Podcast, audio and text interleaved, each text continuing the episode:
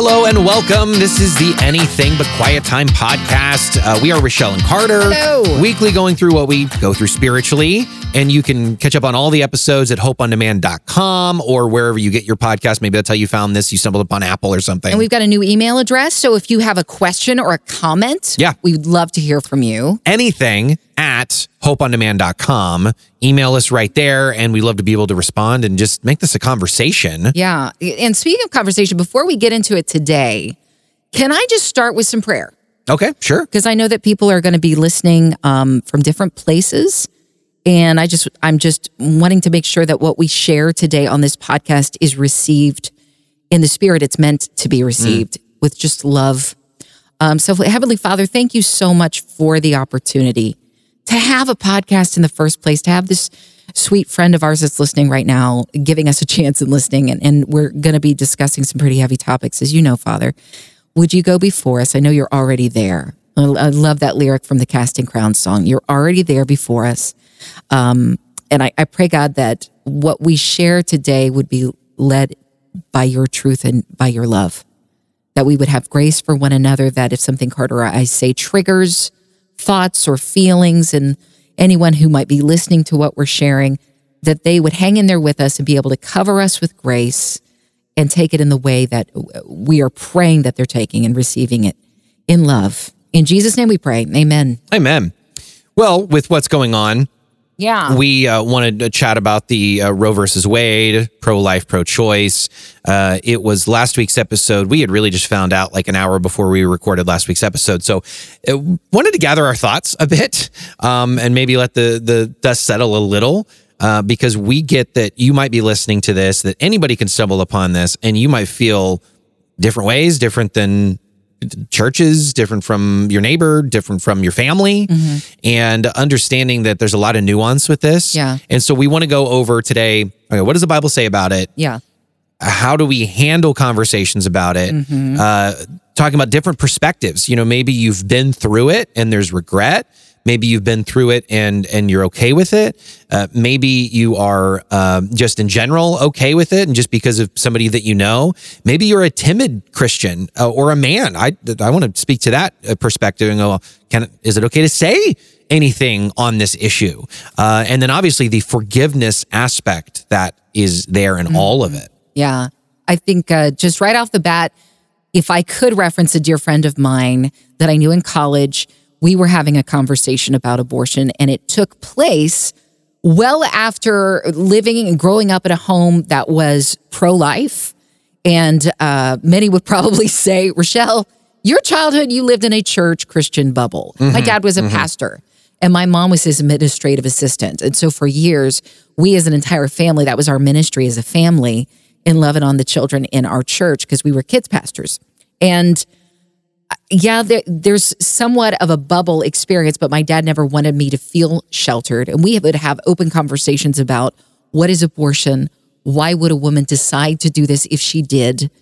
And so when I was talking with my friend and I found out in college, now that I'm outside of my bubble and I'm kind of exploring conversation amongst people who have different faiths and you know, different choices, uh, she shared with me, you know, I had an abortion.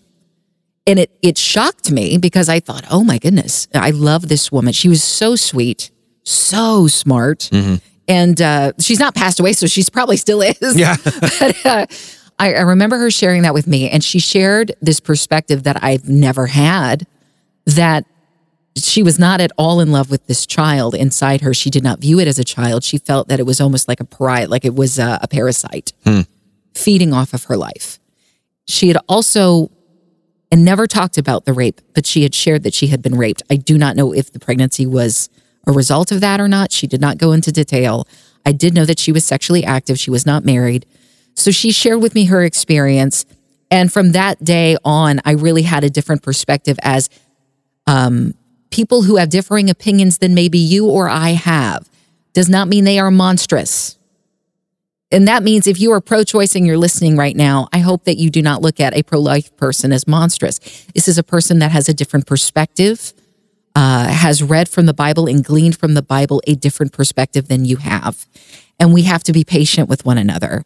And especially in those moments, as in Ephesians, Paul shares with us, when we share things, it is always to be truth and love. These are the, the guardrails, if you will, and keeping my speech and my conversation between the guardrails of truth and love. It's very important not to have one without the other, per se, because if it's only, quote, in love, depending on your definition, that means it's too syrupy and I'm sugarcoating things that might yeah, should not be sugar coated. Mm-hmm. So I also need to be speaking truth. But if if it's a severe version of truth, then it could immediately cut people off at the coals, and they never want to engage in conversation with you again. So if I put those two as the guardrails, and I think you and I had um, just a, a casual conversation one day, and you were telling me about an experience where you were so turned off by somebody's way that they approached you in regards to something that you didn't agree with, and you instantly shut down. You were like, mm, Yeah,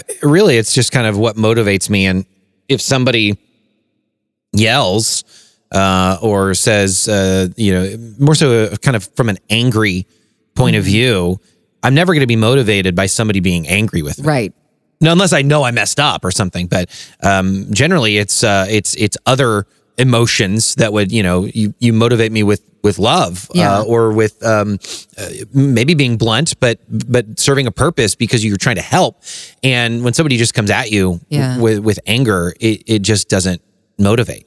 And so, I think what's what's hard is because you know you talk about different perspectives and different points of view and you know there's we certainly need to listen to each other mm-hmm. but i'm not going to sit here and especially on like this podcast there are mm-hmm. topics where it's like yeah yeah I, I i get that. But i'm i'm not going to sit here and go every point of view is valid. Mm. Every experience is valid. Yeah. We, we have to recognize your friend went through what she went through Absolutely. but and, and of course I'm, I'm talking biblically Yes. like I also have to respect the fact that if uh, people aren't Christians and they Right. and then they think that uh, uh, abortion is okay, Mm-hmm. well, uh, why why wouldn't you? From your world perspective, from your Mm-hmm. world view, it's like okay, but I think what I definitely want to be passionate about in the guardrails of truth and love Mm-hmm. is that abortion is wrong biblically. yes. And so if you're identifying with Christ, um, you you want to be in in that camp or at least start to see things that way. And I think why it's hard right now because of of what you just brought up with how the church maybe has been uh, vocal in an angry way about it Yes. uh, at times um, is exactly what my friend shared, and he he talked about how it's weird that we're not celebrating it more The the overturn of Roe v. Wade. the overturn of Roe v. Wade because he said, "I'm a kid." He's probably getting he's 45, maybe 50, and he said, "I grew up and it was the biggest issue there was, and I never thought Roe v. Wade was going to be overturned, and then it has." You're talking about in the church. It was the biggest issue discussed. That's, that's what he said. Okay. that's what he said, and he's and he said now that it has Mm-hmm. been overturned, it's like everybody's silent about it. Mm, mm-hmm. And he says, and he works in Christian radio. And so he was talking about churches and Christian radio. And he said, it's just really weird. Why are we doing that? And I think because there's a lot of people that are adamantly pro life, Mm-hmm. but have recognized the hurt of yelling at people Mm-hmm. or rubbing it in somebody's face. And we don't want to go there. So perhaps we are erring too much on the side of silence. Mm-hmm. I think it is something to be celebrated, yeah. but it shouldn't be nana nana boo boo, Yeah. you know, making fun, making the faces at people. And, and it's because what I told him is this Roe v. Wade is actually not the biggest issue. The gospel is the biggest issue. And what should be done is recognizing that we have to start with Jesus. And then people can change their minds about Roe v. Wade. Mm-hmm. Because it, okay, I, I got this law passed and you didn't. Haha. Well, guess what? This life is finite anyway. And don't I want that person to be in heaven with me? Mm. It should be from a place of compassion for many different places. It should start with me wanting them to have a relationship with Jesus, and then we'll talk about the issues. I think that it, Jesus's uh, request of his disciples to follow him, they were not instantly changed. It was a process. Mm. So they they left their fishing nets or they left the tax collector's booth to follow Jesus. And as they walked with him, they soon realized, oh, he's not going to be this general that we thought he was going to be military wise, taking over the Roman Empire. This is going to be a different kind of Messiah. And even I think they held out hope well into their ministry years together. There were three of them that we can assess. Um, the if that makes sense, we don't. It could have been longer. It could have been shorter. We're guessing. Theo- theology says maybe three years of ministry. Then in that time frame, I think they were still holding out hope that Jesus was going to like just psh, take over Roman Empire. Mm-hmm. And it did not end that way. It ended in his servant act to serve mankind where they did not deserve service. You know, they we deserve death. And Jesus died for us in our place. That is the gospel message. And so I want my identity. I want to identify with Christ. Therefore, it's no longer I who live, but Christ who lives in me. Hmm. Maybe you've heard that scripture verse. And so if I am truly crucifying myself with Christ and I am taking on the role of servant, this is where Carter and I are talking about how how is abortion not a biblical thing because there's there's many people who have lifted scriptures from the Bible and said, "No, do you see here? It is okay in God's sight to have an abortion." From the beginning, God's desire was obedience and partnership with his children.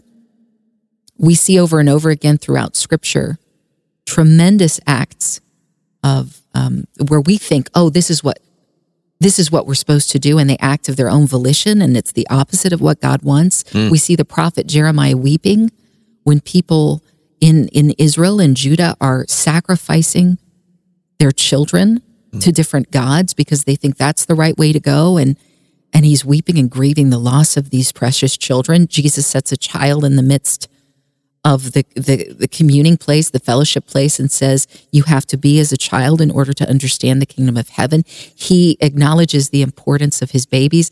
That anyone um, who would come against one of these young ones, it would better be that a millstone tied around their neck and thrown into the water. As that's pretty harsh, but he's trying to paint a picture for us that they are important, they are of value, they're not just ankle biters, you know. The- and he was always looking out for the widow and for the orphan we see that over and over again. So I think we also have to go back to if you if you see these obvious things in scripture, what leads a person to think that possibly God is a pro-choice God? And perhaps it's maybe you don't think it's a child inside. Maybe maybe that that's just a clump of cells, but we know that science has told us that's not accurate. Right. And uh, w- the more truth we discover about it, we see that that's not accurate. We even lean on scripture from the passage of Luke, where the mother of John the Baptist, her name is Elizabeth. John the Baptist is soon to be the cousin of Jesus, the Messiah. And you can read about the angel visiting John the Baptist's daddy, telling him he's about to be born. And that same angel, Gabriel, coming to Mary, the mother of Jesus, telling her Jesus is going to be born.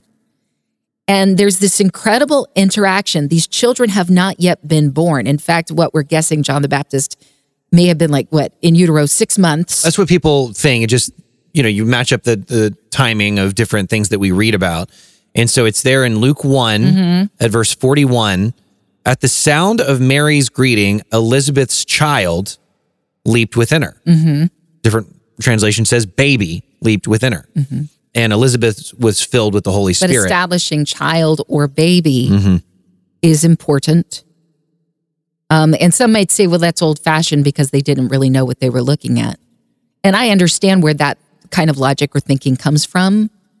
But here's what's really incredible the John the Baptist inside of his mother responded because Mary is carrying the Son of God in utero, maybe three weeks along, maybe three weeks along.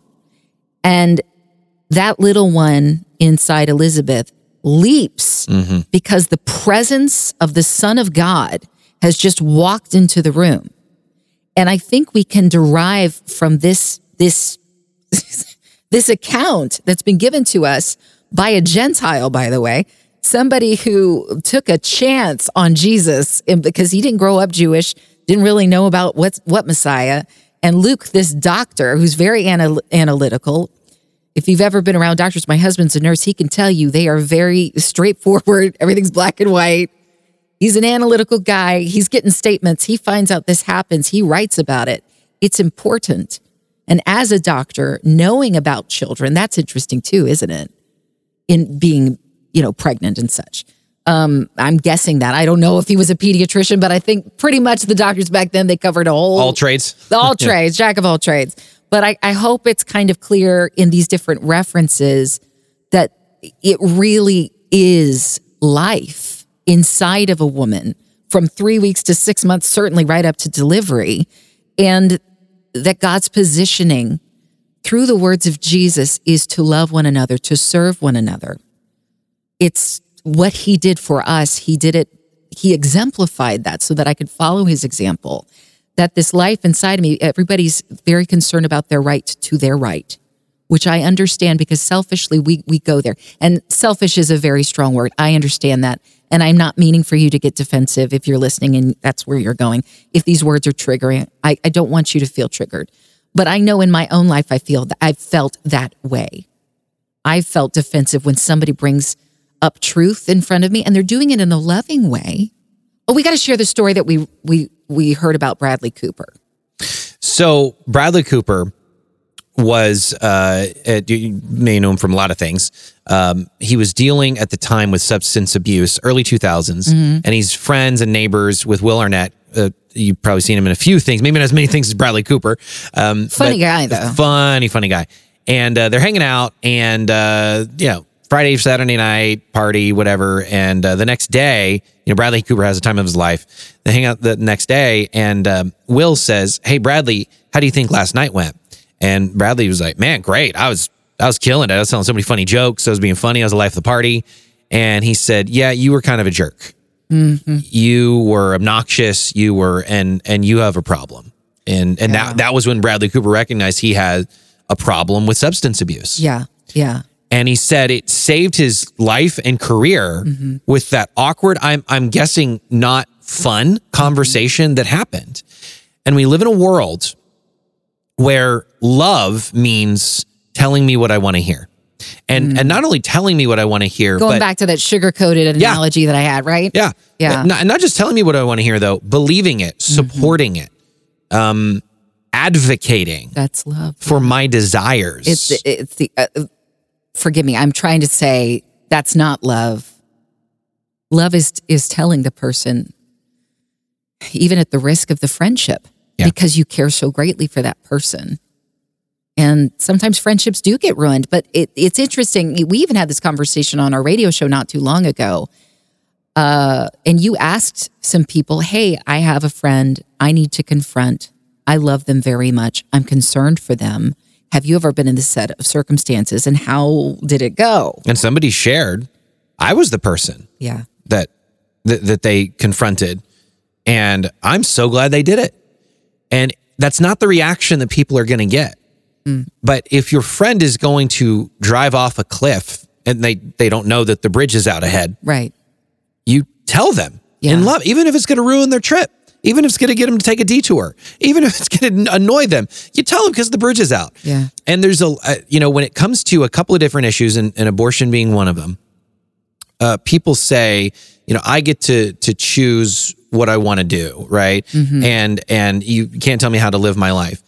And if I say, you know, an analogy of, well, should I just let a axe murderer get to do what they want to do?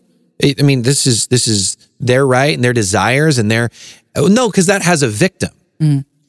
Well, first of all, I, I think there's with abortion there's there's a victim, mm-hmm. Uh, but but I guess what I would say is okay. Well, then let's say a drug a, a, a person addicted to drugs. Mm-hmm. Well, Bradley Cooper's the perfect example. Mm. I mean, do that's them. That's what they want to do. That's what they're into. Do I just really need to say, well, that's that's just who they are. Mm. That's how they were born. Uh, that's the the ch- the life choice that they've decided to go with. I should accept that they're killing themselves with drugs. So we have a new saying, uh, and the ideology has been around forever.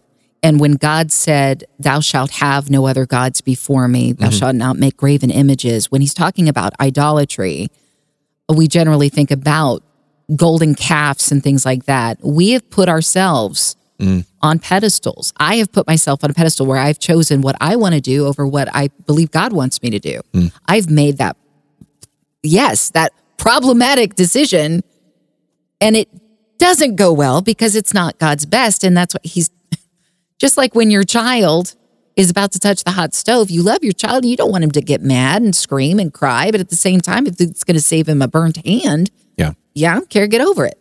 So we have this ideology of my truth. Well, that's my truth. If we're talking about well, that's my perspective, then I think that's accurate. But there's only one truth. There's only one reality, and we're all living in it. I heard a conversation the other day in a documentary where the guy was asking um, this woman, he said, Well, what if my truth is not, is we're not having a conversation right now? She said, Well, if that's your truth, then maybe we're not having a conversation. And he looked at her and said, But I'm standing here talking to you right now. That's the reality. We're talking. She said, Well, maybe it's not. Maybe I'm not talking to you. And I thought, wait, wait a second. We're so concerned about stepping on people's feelings. We're walking on eggshells Yeah. when we could be helping people again in the guardrails of truth and love. And I want to make sure that my tone is not condemning so as to like what we were talking about earlier, where uh, it's an immediate defensive response. I think that's what we're seeing with rallies. Women feel that they have been backed into a corner and you're not allowed to touch me without my consent. And I understand that. That feels like a violation. That sounds like rape. That's where they're taking it in their perspective. And what I have to be reminded of as a woman wait a second. Okay, so if there is a baby inside me and it is there because of an action that I did, and I'm not ready to take responsibility, um, I'm going to be confronted with these these different options. And if one of them is abortion, that would seem like, oh, this might be the best choice for me because I, then I won't have to worry about raising the child or I don't have enough money. I, I, would really beg you to take a second look. There was a, a famous actress recently who shared, you know, I was so young, I was impregnated by an older man, and I don't know the circumstances there, but it did not sound like a rape. So mm-hmm. if you're impregnated by somebody, but you you still consented to a sexual act, Yeah. then I, I must then take responsibility for what took place there. It is a sad situation when a lot of men don't come alongside and say, hey, listen, I'm going to help you take responsibility. Right. So right. I understand women are afraid when they're presented with these circumstances because now what do I do? But there, um, there's a problem with what the, her thinking later. She's thinking, well, I'm not ready. So she talks about it with her parents, and they all decide as a family to have an abortion. Later on, she has a child and says, look, I, I would never have been in a position or in a place in my life to ever have the family that I have now had I not had that abortion. So I, I want to look at that, first of all, with care, because this is how she feels. And feelings, I mean, God, there's a reason why God gave us feelings, but I cannot, I have to be careful. They're there to support an emotion. Mm-hmm. and the emotion comes out because this is the way that I'm experiencing life. But then I have to check in all right, what is reality? Sure. So she's thinking, I, I would never be able to have a family, or maybe I wouldn't be a famous actress, or whatever she's thinking if I have a child right now, but we'll never n- know. Yeah. Now, she could say, well, look around you. Statistically, young unwed mothers don't go on to greatness. Young unwed mothers do this or young unwed mothers do that. I don't I don't know. There's a zillion different reasons why people make the choices that they do, justify the choices that they do because of the pain that they're in after it. And that's what she shared. The deep pain and depression that she felt after having an abortion. And she said, But you know what? I'm happy because I have my family. But she admitted to the the depression and the sadness about it and that she still deals Yeah. with the pain of it. And I thought, man, it feels almost like you're lying to yourself. It, she has a lovely family. She's a lovely daughter. Um, but I understand trying to justify, and, and, and again, if you are not a Christ following person, then you're going to come up with your own philosophy, Sure. right? And so for many people, they're like, you know what? You don't know what you're talking about. Why should I serve this child inside of me? It owes me nothing. And you know what? It's just a glob of cells. Anyway, whatever it is that we tell ourselves. But I, I believe it's pretty clear in scripture how God feels about children, how he feels about what's growing inside of us. Taking responsibility is something that we see him apply it. We talked about David last week. We see David having to take responsibility over the fact that he killed a man in order to be with um, that man's wife. Like an affair took place, then he murdered the man. Um, it, it, just a whole situation. There's accountability Right. that does take place in there. And so I can't ignore those types of things. For the emotion of standing next to a woman who is dealing with pain or fear or perhaps was raped, and again, that could have been what happened to my friend, I don't know. Is there a way that I can stand there with her, come alongside her, tell her, no, I think you've been lied to. You've been told this is the way out. But even the testimony of this famous actress shares that this is a painful journey.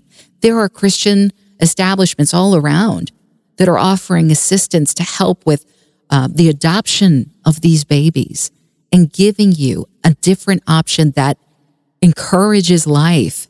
And you know that these women, so many of them are already mothers that are at these rallies, encouraging their children to pick it alongside them. And you don't, you know, there's this part of you that may think, oh, this, they're monsters. Well, clearly not. No, they're mothers. These are people. This is how they feel. What has led to this feeling, I don't know. What I got to get away from in my own world, not what I feel, what is reality, and go back to God's word every time. Yeah, I, and I think uh, just on the if they're not Christians thing, because I do want to get to how do we handle it as Christians? How do we handle it as timid Christians? How do we handle it as men that, well, am I not allowed to have an opinion? I hear a lot of that. Yeah. Right? You're not allowed to have an opinion. You're a man. Uh, what what what do we say?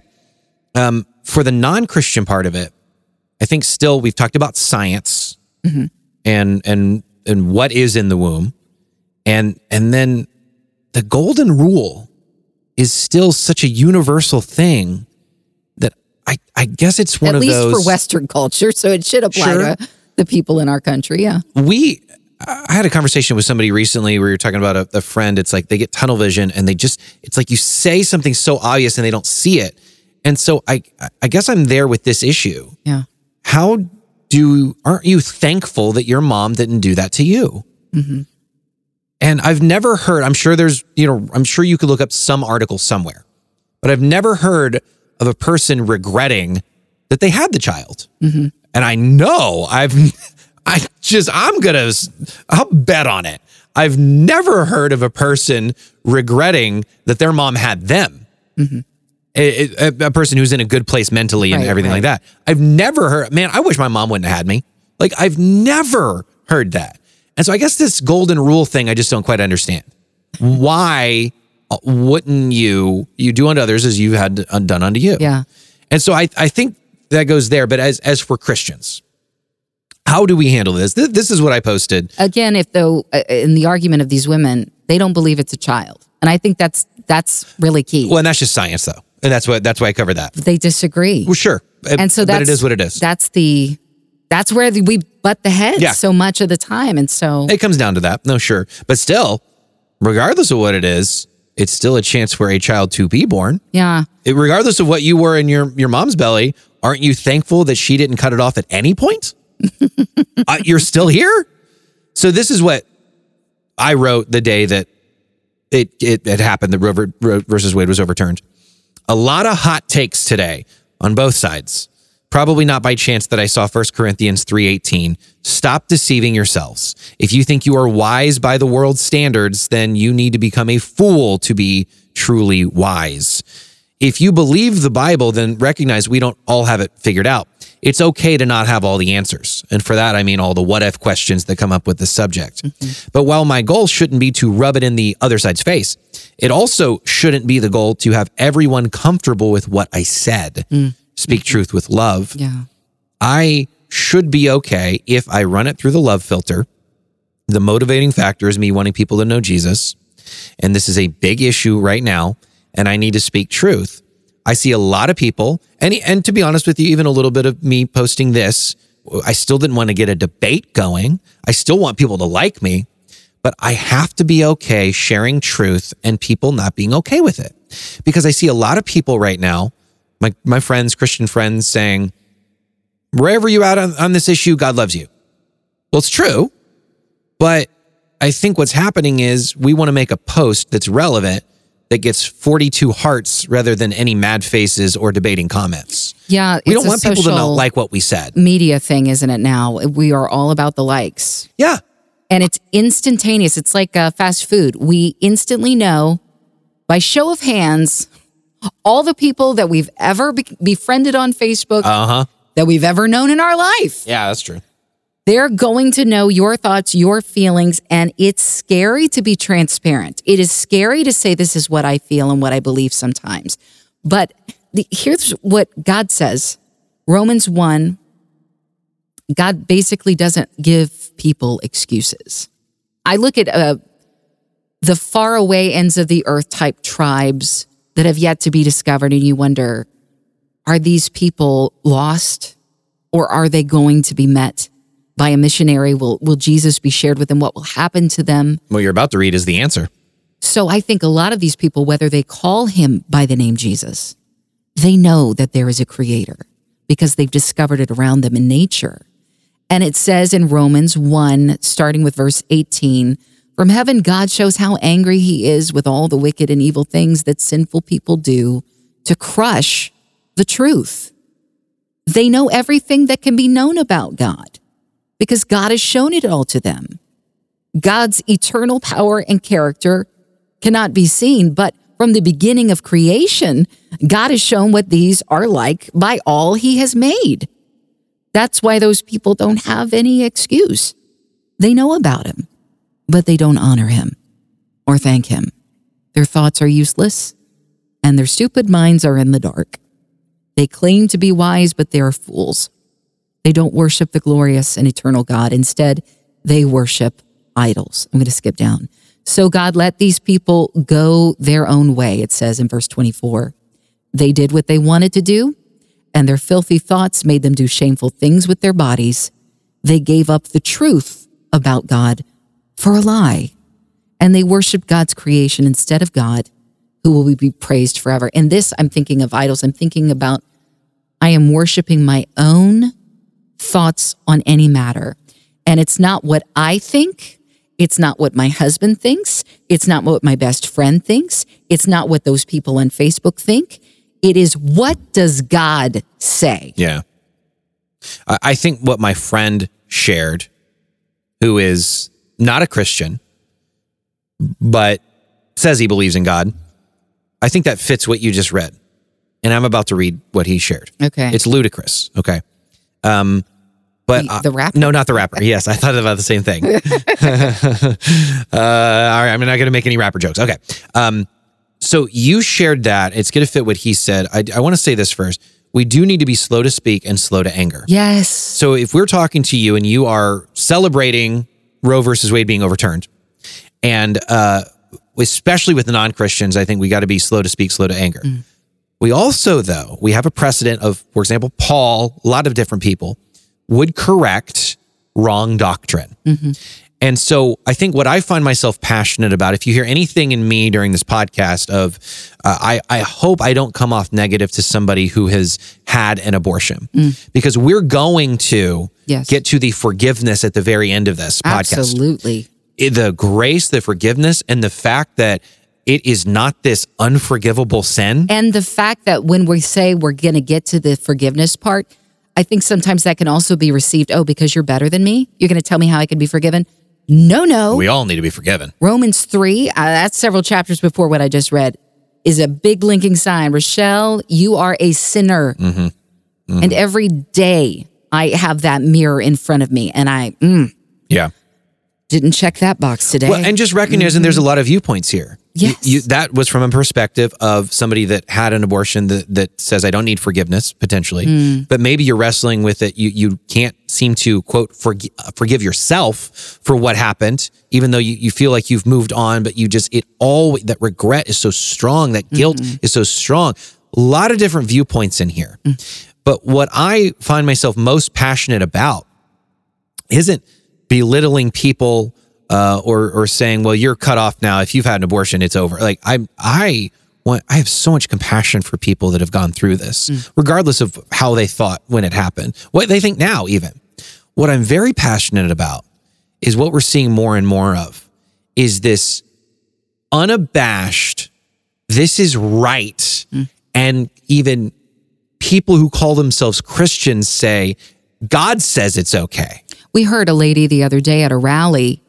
Um, we heard this shared on Focus on the Family. She was at a rally and she is talking in front of a group of women and claiming that you know the scripture from Jesus that tells us no uh, greater love has no one than this. I believe that's found in the book of John that a man laid down his life for his friend. And then she made some statement. Now it is time for the baby to lay down its life.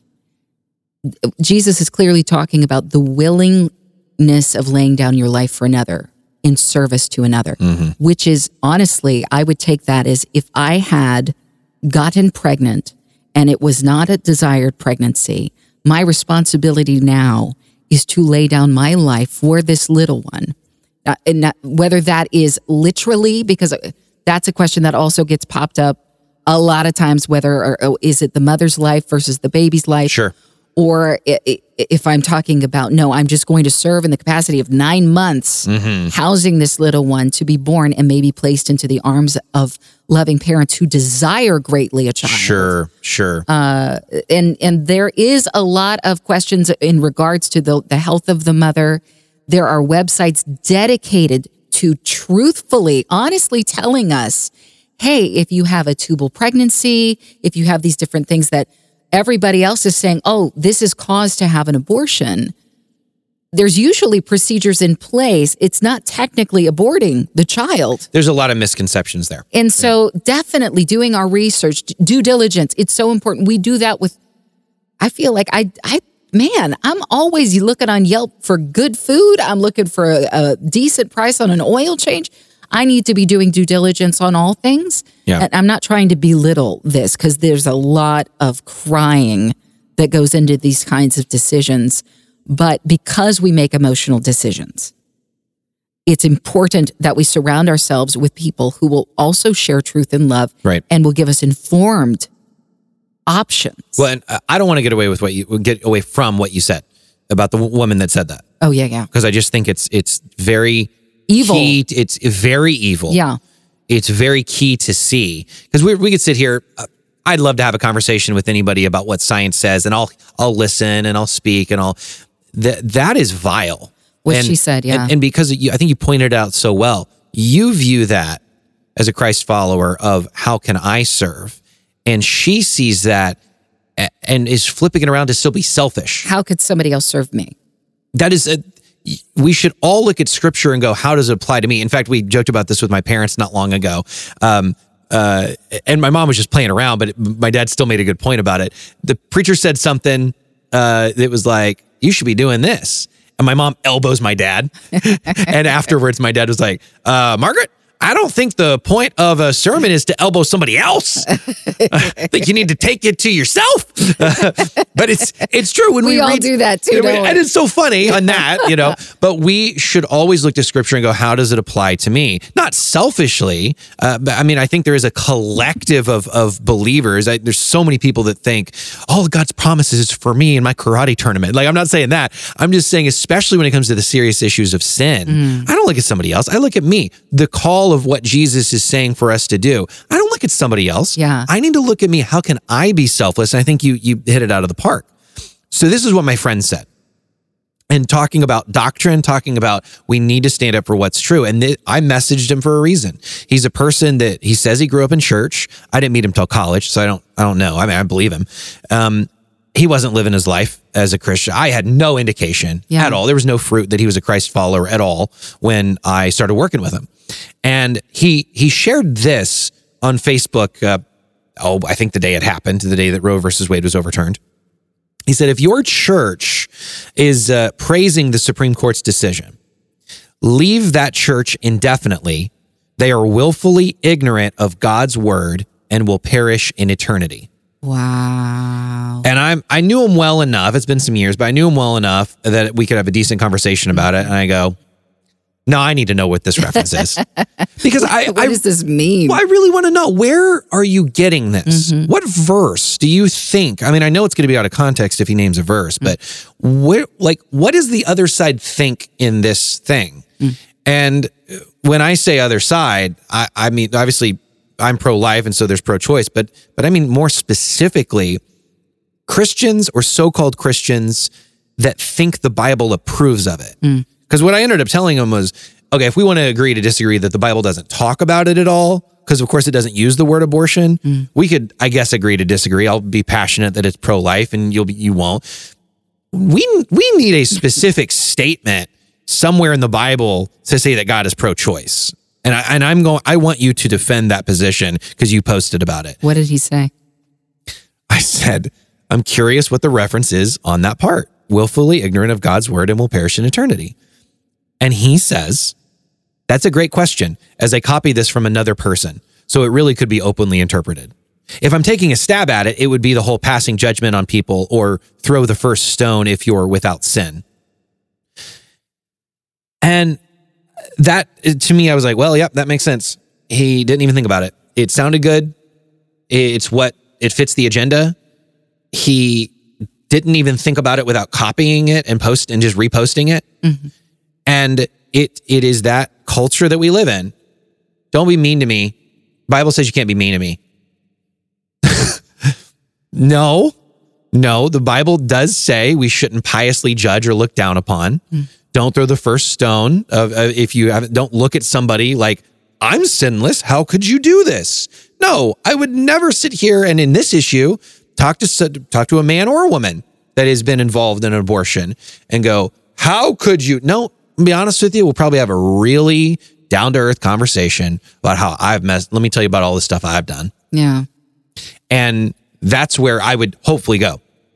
But the Bible doesn't say not to call out wrong things. We live in a culture that says, how can you judge? It's not your right to judge. The Bible says don't judge. And you go, okay, all right, let's no, hold on, hold on, hold on. Let, let, let's let's actually let's let's put this into practice. Okay. Hey, Mr. Pedophile. Hey, Mr. Murderer. Ah, you guys get to do whatever you want to do because I can't say it's wrong. That's and yet that's the culture Yeah. that we're living in. And when you take it to that extreme, they go, well, not that. Well, not anything. Well, not that yet, Yeah. because a, a lot of lines keep getting crossed. You keep going further and further and further away. As a culturally, we're more and more okay with yes. with more. the Old Testament's words coming back to haunt us. Everybody did that which was right in Yeah. their own eyes. So who has established rule over us? Um, I, I'm praying that you know I, God has rule in my life because I've said yes to Jesus, and so if I'm submitting to His rule and authority, then I have to align myself with with what Scripture tells me, all of Scripture Sure. not selected segments pulled from from scripture to somehow support a belief system that I feel comfortable with. Yeah. No, it's about I'm in because God said. And there are times where I do struggle with when God speaks and he asks for me to uh, fall in line with what he asks me to do. Mm-hmm. I hope it gets to the place where there will be no more struggle. It'll be like, you know what, God? And if people call me a, a sheep, great mm-hmm. because I'm following the King of Kings. I'm following somebody who actually he he says he's the truth, he's the way, he's the life. He has not misled me until now. So I'm we're good to go. And it feels like the more I watch outside opinions, the more I realize there is no there's no boundary for them. Well, there can't be. But there should be because our children need boundaries. We would spare them from going across a busy intersection mm-hmm. And they need that boundary in place. And that's important. It's not because we have a God that rules from above with a magnifying glass and uses it to burn us like ants, which is so many people's unfortunate thoughts about. And, uh, you know, honestly, that's been helped along by ugly religion Sure. by people who have preached behind pulpits who wore a mask of righteousness and never should have been there in the first place. Yeah. Uh, God loves his people and died for his people. That is our God. And he asks us to follow suit. And, you know, you can uh, feel free anytime to visit any of our earlier podcasts, but the ones that we've done about Easter, going into detail about the ways that he's served us and then daily puts up with my stuff every day. Like I was just constantly Sure. leaning on God, which is good and it's biblical, not my own understanding. Um, but it's so important that I keep going back to center with Jesus, not going back to your center, mm-hmm. somebody else's truth. Right. I want to hear your story. I want to be as sympathetic as I can. I want to listen. I want to get into your pain with you and sit with you so that you know I am hearing you. Yeah. You have an unwanted pregnancy right now. You must be terrified. What's going on? How did this happen? Was it with a willing partner? Was it with somebody that pushed this on you? I want to be here with you because you're scared. Yeah. And as a woman, I can sympathize with you in that I, I, I can't imagine what that must feel like. When my husband and I decided we were finally ready for children, I was still Sure. terrified. The the moment he drove me to the hospital and I am now going to have this baby, I'm still asking Sammy, my husband, what if my child doesn't love me? Yeah. Uh, and then you and then when you get home from the hospital and you're like, "Oh, I gosh. don't know what I'm doing." Yeah, the car, the car seat has a manual, but I don't for Right, you. yeah, yeah. For the baby. But um, I, I want to make sure that we're being very clear. If you're in the midst of that, I have so much sympathy. And I hope that you are going to sources to churches that are are coming alongside you, not condemning, not saying, and here's the, difference between the judgment I think most people are calling folks out on, like your Uh-huh. friend on Facebook. Right. Yeah. He's talking about condemnation, Sure. which is God's job. That's the judgment he's talking about. But Jesus does not say that we are not allowed to make judgment decisions, Right. Judgment calls. No, Right. he is actually he is the one who authors what is right and what is wrong, and we're to align ourselves with that. And so uh, it's it's important that it's important that all of this is shared in balance and in in the light of love and truth, and also being available Yeah. in a way that people will know that I'm listening. Well, and and uh, we have a morning show producer on our radio show. Raina is her name, and she's about to share her story. Before we get to that, because that's exactly what you're in line with. Her story. Christians could have done a better job in a certain department. But what I do want to mention, and I love, I, man, I tried to find the tweet again. I could not find it, but it's going around and it says, and this is when I said, take a sigh, just take a, a, a breath, take a moment, be slow to speak. And if you're intimidated by this conversation, mm-hmm. because often people say, well, Christians are only pro birth, but they don't care about the children after that. Mm. Look how many kids are in foster care. Look how many kids are up for adoption. And it just was kind of like, oh, yeah. Oh, yeah. Wait. No, Christians care. Hold on. It was this tweet that said, Don't believe the lie that Christians are only pro birth. Christians have started virtually every pregnancy resource center in the world. Like 90 to 99% of them were started because of Christians. You have uh, uh, organizations that we've even got to work with, like Compassion International, child sponsorships pro, pro- sponsorship programs that are Christian based. You have churches that feed hungry communities that are passionate about. He the tweet said, "Every church I've ever gone to was pro adoption and helping with foster care." Hmm. just because there is a problem. And to be honest with you, in a logical sense, the foster care situation is not this conversation anyway.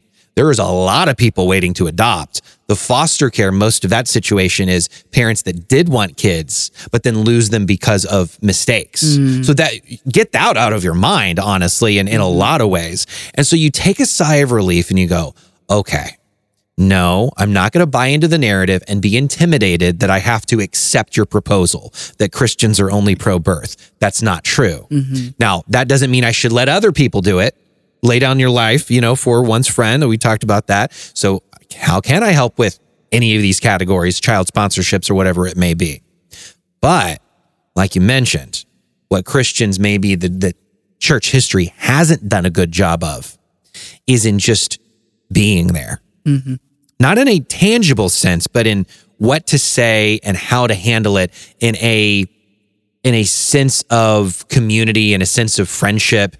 This is Raina's story. So I was a teenager when I got pregnant. I was 17 years old. I was scared, as you can imagine, and I was given the option to have an abortion, but it really wasn't something that I considered. I was in church and I knew that the choices I had made that got me pregnant, you know, was me living in sin and was bad, but I was very disheartened by how a lot of my church friends treated me. Maybe it was a, some inner shame that I was already feeling. Um, and I just felt a little shunned, I guess you can say. I remember inviting all my church friends to my baby shower, and I'll never forget the way that I felt when not one of them, not one of them showed up. And now, in light of everything that has happened, I think to myself, the irony is that if I would have kept quiet that I was living in sin and quiet had an abortion, I could have kept all my church friends. Socially is what we can do a better job with, I feel, overall. I think the tangible needs are being met in a lot of ways. Could be more. Mm. But I think not knowing what to say Yeah. and it being an awkward situation and you know what I wish her friends, I wish a lot of people would remember the baby is not the mistake. Mm-hmm. Sexual things happened. You're not condoning the sin when you attend a shower Yes. or when you support a person exactly. that's an unwed mother or it finding themselves in circumstances that are not quote ideal. you would go to somebody's intervention. Yeah. You would give somebody a ride to a rehab facility. Yeah. You're not condoning the mistake. You are simply supporting them in a time of need. And that that does sadden me. we do find ourselves making the same mistakes that I think, um, you know, we hear the story of Mary, and clearly she she was impregnated by God's Spirit. That's that child was holy, but she was an unwed mother, and the community, um, well, they had the the right, the option. If they- thought she was being promiscuous, take care of business outside the city gates, take her out Yeah. and Joseph covered her in grace and and chose to marry her anyway because well Gabriel visited him and said, "Yep, Right. that ain't no normal human baby. Right. yeah. That's the Messiah right there."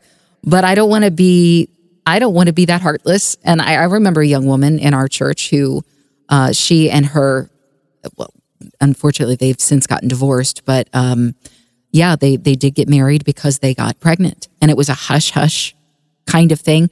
And I don't think it was a malicious in their circumstance, a malicious hush hush type of thing.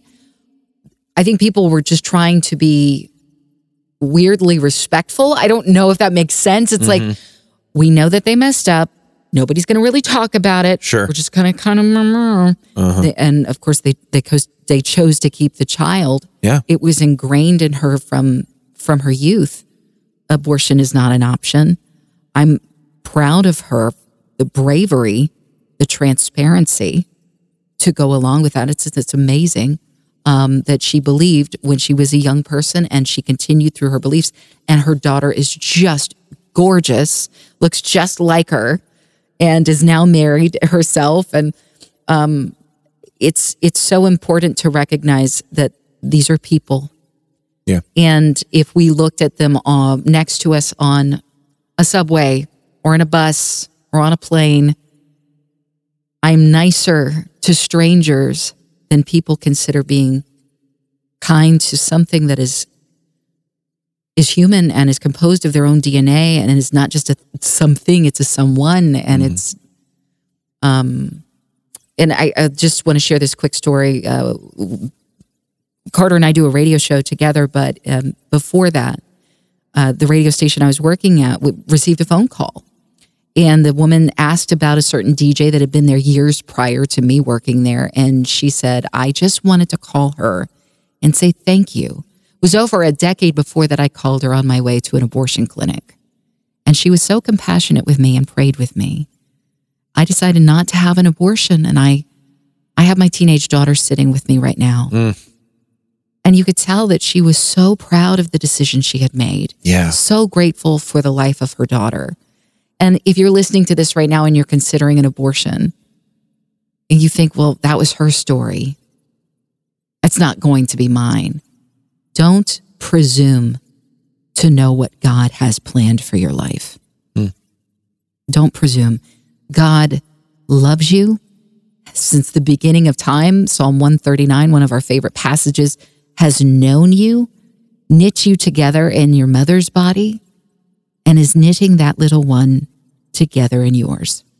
I, I love that story for many reasons. One is um, that Amanda, the DJ, was obviously compassionate. That's the word that the mom used, but she obviously shared truth as well. Yes.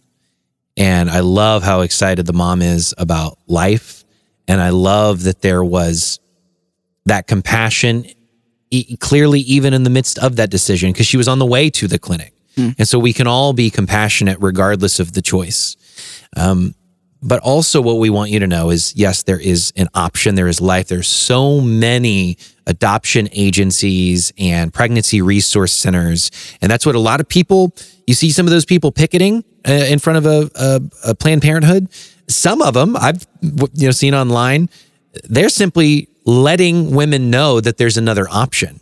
And they say there's been countless lives saved because they didn't even know there was a pregnancy resource center down the street. Mm. And so know that there are options and know this, even if you've made that choice already, and whether or not you don't think about it anymore, or whether or not you struggle with it every day and regret, there is forgiveness and there is hope Yes. of being reunited, quite frankly. Yes. Yes. And Lecrae is a hip hop artist that we play on another one of our, our brands, uh, Engine Radio, that you can find online. Is also, you can find a video of him talking about life at hopeondemand.com.